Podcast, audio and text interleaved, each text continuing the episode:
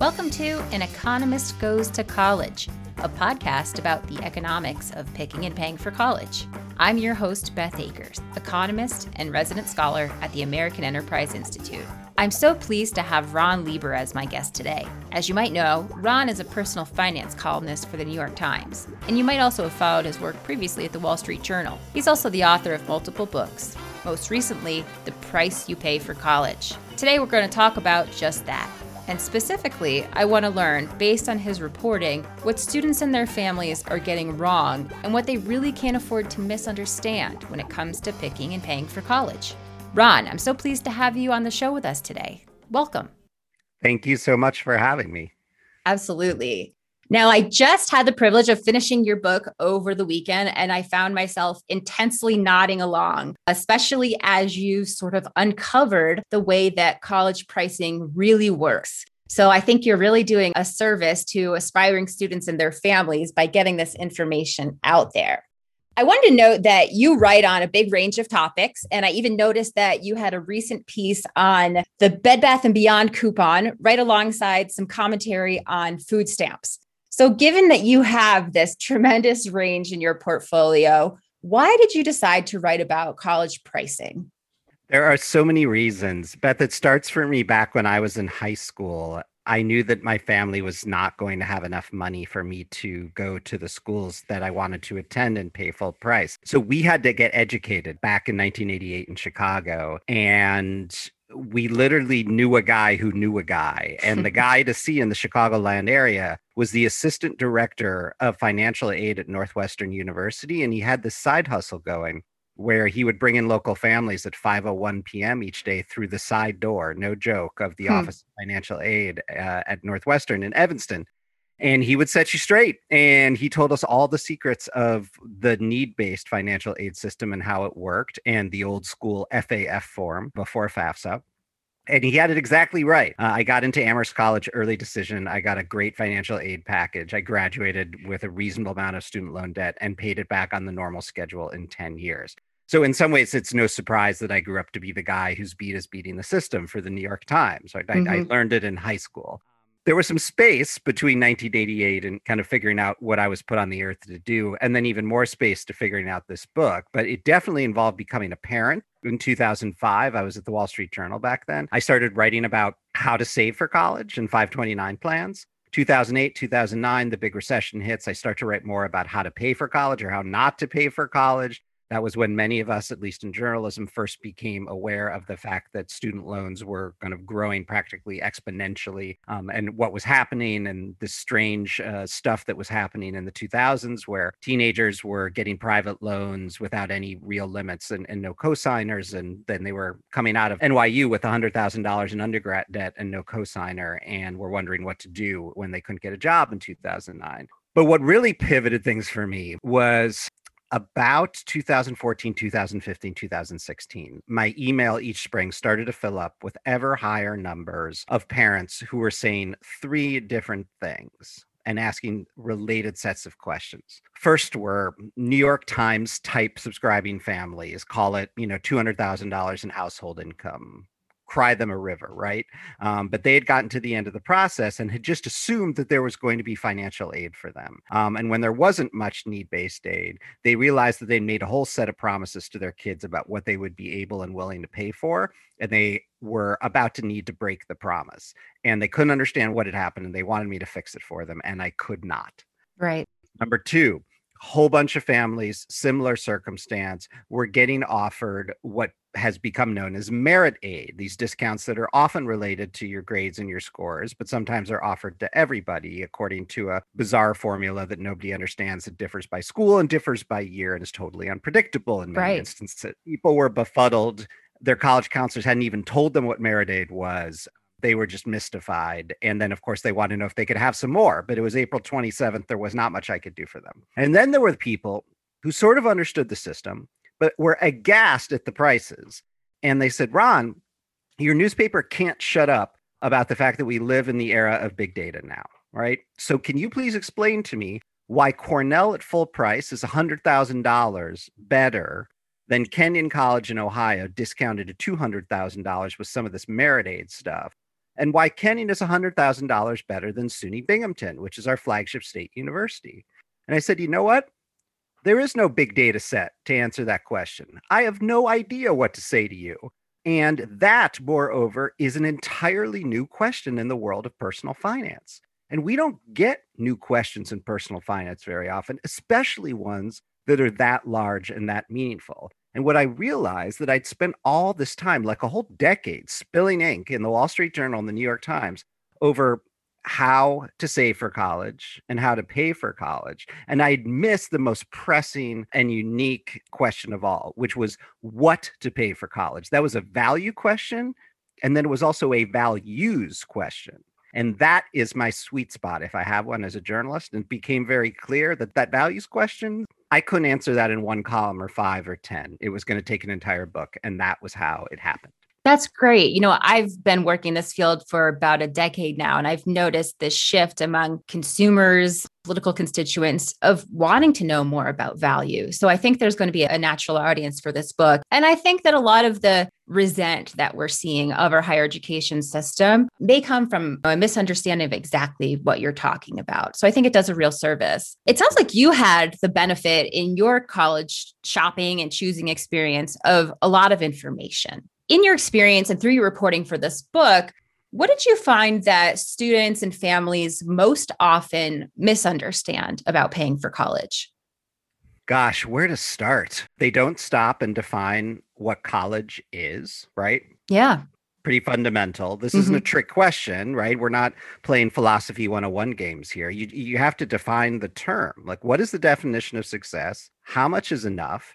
And what does college mean to you? And if there are two parents in the household and one kid you might have three different answers. So you better get that straight before you go shopping. Mm-hmm. the parent or the parents need to get straight with themselves about precisely what their ability to pay is and what their willingness is to pay or to borrow mm-hmm. and what gulf or gap there is between those things. So people don't do that work in many instances.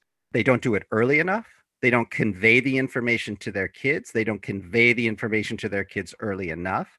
They don't understand that the list price is not the real price in many or maybe even most instances in the United States.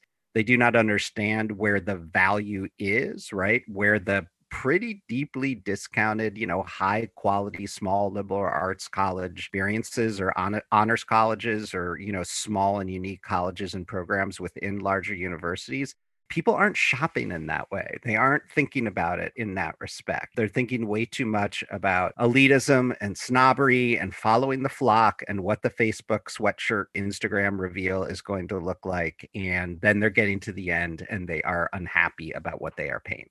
Yeah, I think you're right. So I'm an economist by training. So I'm necessarily bad at understanding all this emotional stuff around how people are shopping for college. In the models that I use to think about these things, people are perfectly rational, know exactly what they're looking for, and go out and shop and find it. And so it sounds like what you're highlighting is that the process is really bogged down in a big way by emotions. Do you see that as a problem in this market? I see it as an enormous problem. And Beth, I don't believe for a second that you are unaware of this. Uh, I think you're not giving yourself enough credit. Uh, you know what behavioral economics is. My I guess do, is you know a hundred times more about it than I do.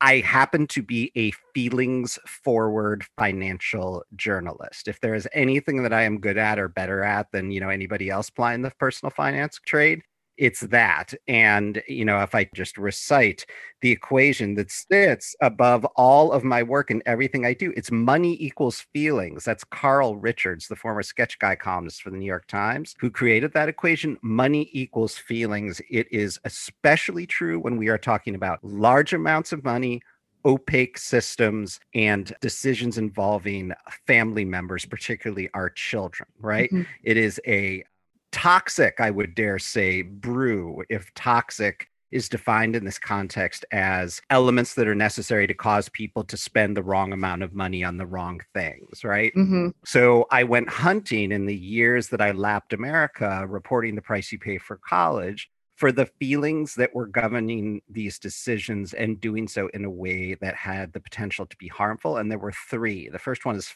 fear fear that if you get it wrong, your kid is going to go tumbling down the social class ladder that you have spent years attempting to, you know, sort of clamber your way up or decades or generations, right? You've like crossed oceans, you've escaped from slavery, you've like done all this stuff to try to get where you are. And you're worried that one false move as you attempt to like angle the exit, you know, trajectory and velocity of your precious child will screw it all up. Right. People are afraid of that.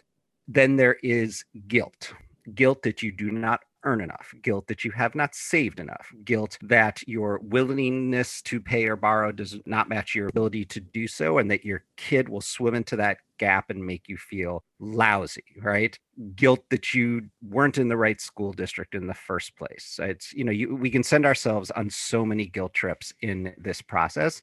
And it's just best to be aware of that. And then there's the snobbery and elitism factor whether it is worrying about what classmates think or about what the neighbors think or what the windshield sticker will look like or what is sometimes legitimate but often overblown consideration of other people's snobbery and elitism right? If you've got a 17 year old coder on your hands who's like already you know sold one startup or is successfully making money you know in technology and what they want to do more than anything else is find their next co-founder in their freshman dorm and then you know walk across the street to Sand Hill Road and get a bunch of venture capitalist money from name brand venture capitalists you know, it may be worth spending $200,000 more to ship your kid across the bay, you know, to go to Stanford instead of Berkeley. But it's only in, you know, relatively limited instances with teenagers who are absolutely dead set on a prestige destination where the gatekeepers are snobs and elitists mm-hmm. themselves, you know, where, where that is a reasonable choice to make, right? But we get ourselves confused about name brands and what they mean. And so those are the big three feelings. And I just more than anything else want people to be emotionally honest with themselves so that they can make emotionally intelligent shopping decisions and consumer decisions when it comes to this very large uh, price tagged item. Right. Like they'd almost be better off if they were more like those robotic actors in my econ textbooks when they were making these choices, right? well, it, it's it, yes, right. But I don't know that it's actually possible. I, I don't want to understate the difficulty difficulty of making an emotionally intelligent choice because when you're talking about value, you very quickly have to talk about return, right? A return on investment. And there are obvious numerical dollar figure answers to this, right? I mean, mm-hmm. we know generally that going to college and actually finishing, right? We should always include that caveat going to college and actually finishing is worth on average, you know, a, a million bucks, right? Or whatever the latest data says over over not doing right. it though. 15% rate of return, million dollars yeah. over the course of your lifetime. yeah, there you go. Right. Yeah. yes. 14 14% is the number that's anchored in my head. I think it depends on like how long you take to finish, maybe. Right. Of course. Yes. Right. So so there it is, right? That's that's a good return, right? Mm-hmm. If you're used to 10% in the stock market over time historically, you know, 14, 15%, that's awesome. That's a slam dunk dunk. Yeah. But, you know, much depends on what your kid may want to do with their lives. We have no idea what that might be. They can and probably should change their minds more than once. And, and, that's not you know even beginning to try to define the return on having your mind grown and your mind blown the return on friendship the return on mentorship the return on having just like an incredibly mm-hmm. good time right yeah. you know um, the return on being exposed to new people and new places you know these things are hard to put a number on but they absolutely count. So, something related to the feelings that we're talking about on kind of the front end of making decisions about college are the feelings that people now are having about student debt. We're in a moment when top policy conversation is about should we have a student loan jubilee? And clearly, people are angry about the debts that they've taken on. Do you think that some of the problems with decision making that you point out in this book are causing this to be true? I don't know. You know, I think it's possible to overstate the extent to which student loans are a real big issue among undergraduates, mm-hmm. right? So I, I worry about the lower income families or the lower income individuals who borrow money to go to a for profit and then get a degree that isn't worth much or drop out. I worry about the people who borrow a bunch of money, use it to live on, and don't finish their undergraduate degree. I worry to a lesser extent, but I still worry about unhappy attorneys who are not quite gainfully employed and have $300,000 in debt. I worry about the people who are taking $600,000 of debt on to become veterinarians or dentists and what'll happen to us economically when all those folks are paying the debt till they die. I don't worry so much about people who go to college and finish and max out their federal student loans and don't borrow a dime more. Mm-hmm. Um, those people are going to be all right. Yeah, I agree with you, although that is not a popular position in the current discourse. But I'm pleased to hear that you do agree with me on that one. So I want to talk more about the pricing system that you talk about in the book. Feel like you really pull back the curtain on the merit aid system, which economists would simply call price discrimination in higher education. And it almost sounds like, from the way that it's described in your book, that this system of higher ed pricing is built up more to work against the student than it is to work for them. Do you think that's a fair characterization? Well, that's fascinating. Um, I think it is possible that it works against the students and the families who are ignorant of the process and how it works. But how are we defining worked against in this context? Let me tell you how I define it, which is almost certainly not a PhD level economic definition. The way I define it is I want all of my readers, whether it's in the New York Times or in my books, to be of way above average smarts about how systems work and to be way below average in profitability for whoever it is that they're dealing with. I think right? that's a great goal. And so, what does that mean in this context? I do not want my readers to be among the single digit percentage of families paying full price at some very good but not great college or university and not have known that discounts were available for the asking mm-hmm. of various sorts, right? I don't want my readers to be the readers that, you know, get the $20,000 merit aid discount offer and don't realize that they probably could have gotten $24,000 just for asking and left $16,000 on the table. I don't want my readers to be the people who don't even apply for financial aid or don't even apply to expensive, extremely selective institutions because they don't even realize how much or how generous need based aid is available. I don't want my readers to be the low income families that never find out even the basics of how this work or just assume that the only option available to them is community college when in fact especially if they're first gen, right? You know, completion rates might be way higher at a four year school, especially at a four year school that specializes in helping students like them. I don't want my people to be ignorant. I want them to be way smarter than average. And I also want them to be much less profitable to any given school uh, than the average student. Right. I think that would serve them well to be just that. I think you're often dealing with a very highly educated consumer when you're talking to people through either your book or through your column. But more broadly, do you think that aspiring students are too trusting of colleges? Too trusting about what? About what it is that they are delivering to them. My sense is that we've at this point packaged a college degree into the American dream and we've sort of sold institutions as being benevolent. One thing I found striking in your discussion of price setting was that you compared the discount strategies to that of airlines trying to fill their seats. And I don't think most aspiring students and their families would think of it that way.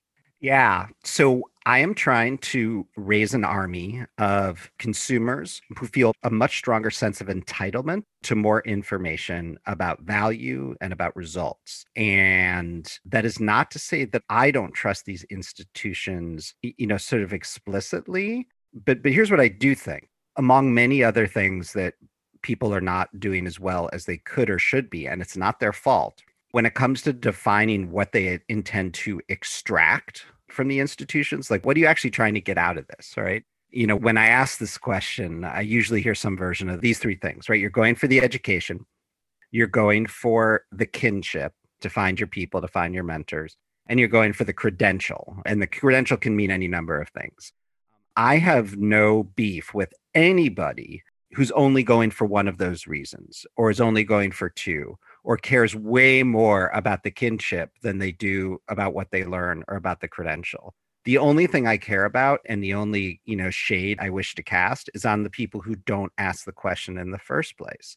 You know, let's say you're going to the University of Indiana. and you want to go to the Kelley School of Business as an undergrad because you're going to graduate at 22 and you're going to go to work for the enormous family owned casket company in Southern Indiana. Did you know that Southern Indiana is like the United States capital of casket manufacturing? I did not know that, but I'm even happier now that we had you on today because of this fact. Yeah. So I, I toured one of them years ago when I was at Fast Company magazine, right? So you're going to work in the casket making trenches and you know you're going to inherit that business. And what you really want more than anything else out of Kelley School of Business is not a credential because you know you're going to be hired anyway. And it's not, you know, to have your mind grown and your mind blown because you're going to be taught everything that you need to know by your family members and, you know, the executives. What you want more than anything is a network, right? You want a gold plated group of people on LinkedIn who will know you, be friends with you, and essentially like remember you and buy your caskets when the time comes. And so you're going to the flagship state university to join the most social fraternity that you possibly can and to make friends with everybody in the Kelley undergraduate program and to get to know all of the professors and to network the hell out of that experience, right? So, you know, that's fine by me, right? But until you define it for yourself and you say, you know what, I am only going to meet my people. And I can do that in Bloomington. I don't need to go to Northwestern for $75,000 a year to do that. Until you define it in that way, it, you're not really doing it right. Right. I agree with you completely on that one. I don't have any arguments that people should value one thing over another, but I absolutely wish people recognize for themselves more why they were going to college so that they can consider the trade off that they're making and decide if it's worth it. And it sounds like you're really on the same page there. One of the things I was thinking about when reading the book was kind of wondering how it was received by parents and aspiring students. One of the things you mentioned was that merit aid is really less about merit than we might be led to believe it is. And so, if a young person gets a merit scholarship and they're flattered to have gotten one, it's not a great position to be telling them that, in fact, they shouldn't be so flattered because it's really just about filling seats and some algorithm that a consultant put together behind the scenes, right? So, has there been anyone who didn't receive that message very well? Yeah. So if there are people who are upset that I've burst their bubble about their supposedly meritorious children, they haven't come to me yet, you know, with with pitchforks. Okay. I mean, the fact of the matter is, is that, you know, kind of at the top of the food chain in terms of selectivity, at least the top of the food chain among schools that do offer merit, many, if not most of those merit offers are going to meritorious students. I mean, if you think about who's getting the, you know, the full ride at Tulane or who's being invited into the USC Honors College, both USCs actually, uh, the University of South Carolina, fascinating strategy to try and attract out-of-state students to their public honors college. University of Southern California, one of the most strategic users of merit aid for the last couple of decades. So both USCs playing that game. So your kids may in fact be, be meritorious. And we're very good as parents at deluding ourselves into thinking that our kids are in fact the ones who are getting the real merit aid. So whatever it is that Ron Lieber is talking about in his book doesn't apply to us. Um, but there have been some surprising reactions. There's been a lot of fear. I see it bandied about on Twitter, and people are like, "Do I really want to read this?" I think I'm happier with my head in the sand, right? so there's, you know, there's some of that, right? Just not wanting to deal with reality. I think the thing that surprised me the most, though, was the anger a lot of people read this and get mad. Like they can't believe that this is how it works, right? Like mm, this is really, yeah. you know, I've got to learn all this stuff. I've got to do all this stuff. It's not that I don't believe Ron that this is necessary. I'm not mad at Ron. I'm mad at the world that this is how things have worked out. And I hadn't expected that because honestly, I, I don't feel that. And this is my own dysfunction, right? Because I exist to help people work through the world as it exists. And Beth, I think you spend more time thinking about the world as it should be, right? And right. move us in that direction. Right. And that's just not my jam, right? Mm-hmm. Um, that's just not my job description. But you know, if you were to back me in a corner and say, "Does this make any sense?" I would be like, "No, this doesn't make any sense at all, right?" but you know, I, but maybe, just maybe, if a whole bunch of us learn to beat the system, we just might break it, and then it'll be time for something new. Well, I think that is a fantastic note to end our conversation on today. So, Ron, I want to thank you so much for being here. I really enjoyed your book, and I hope listeners enjoyed our conversation today. My pleasure.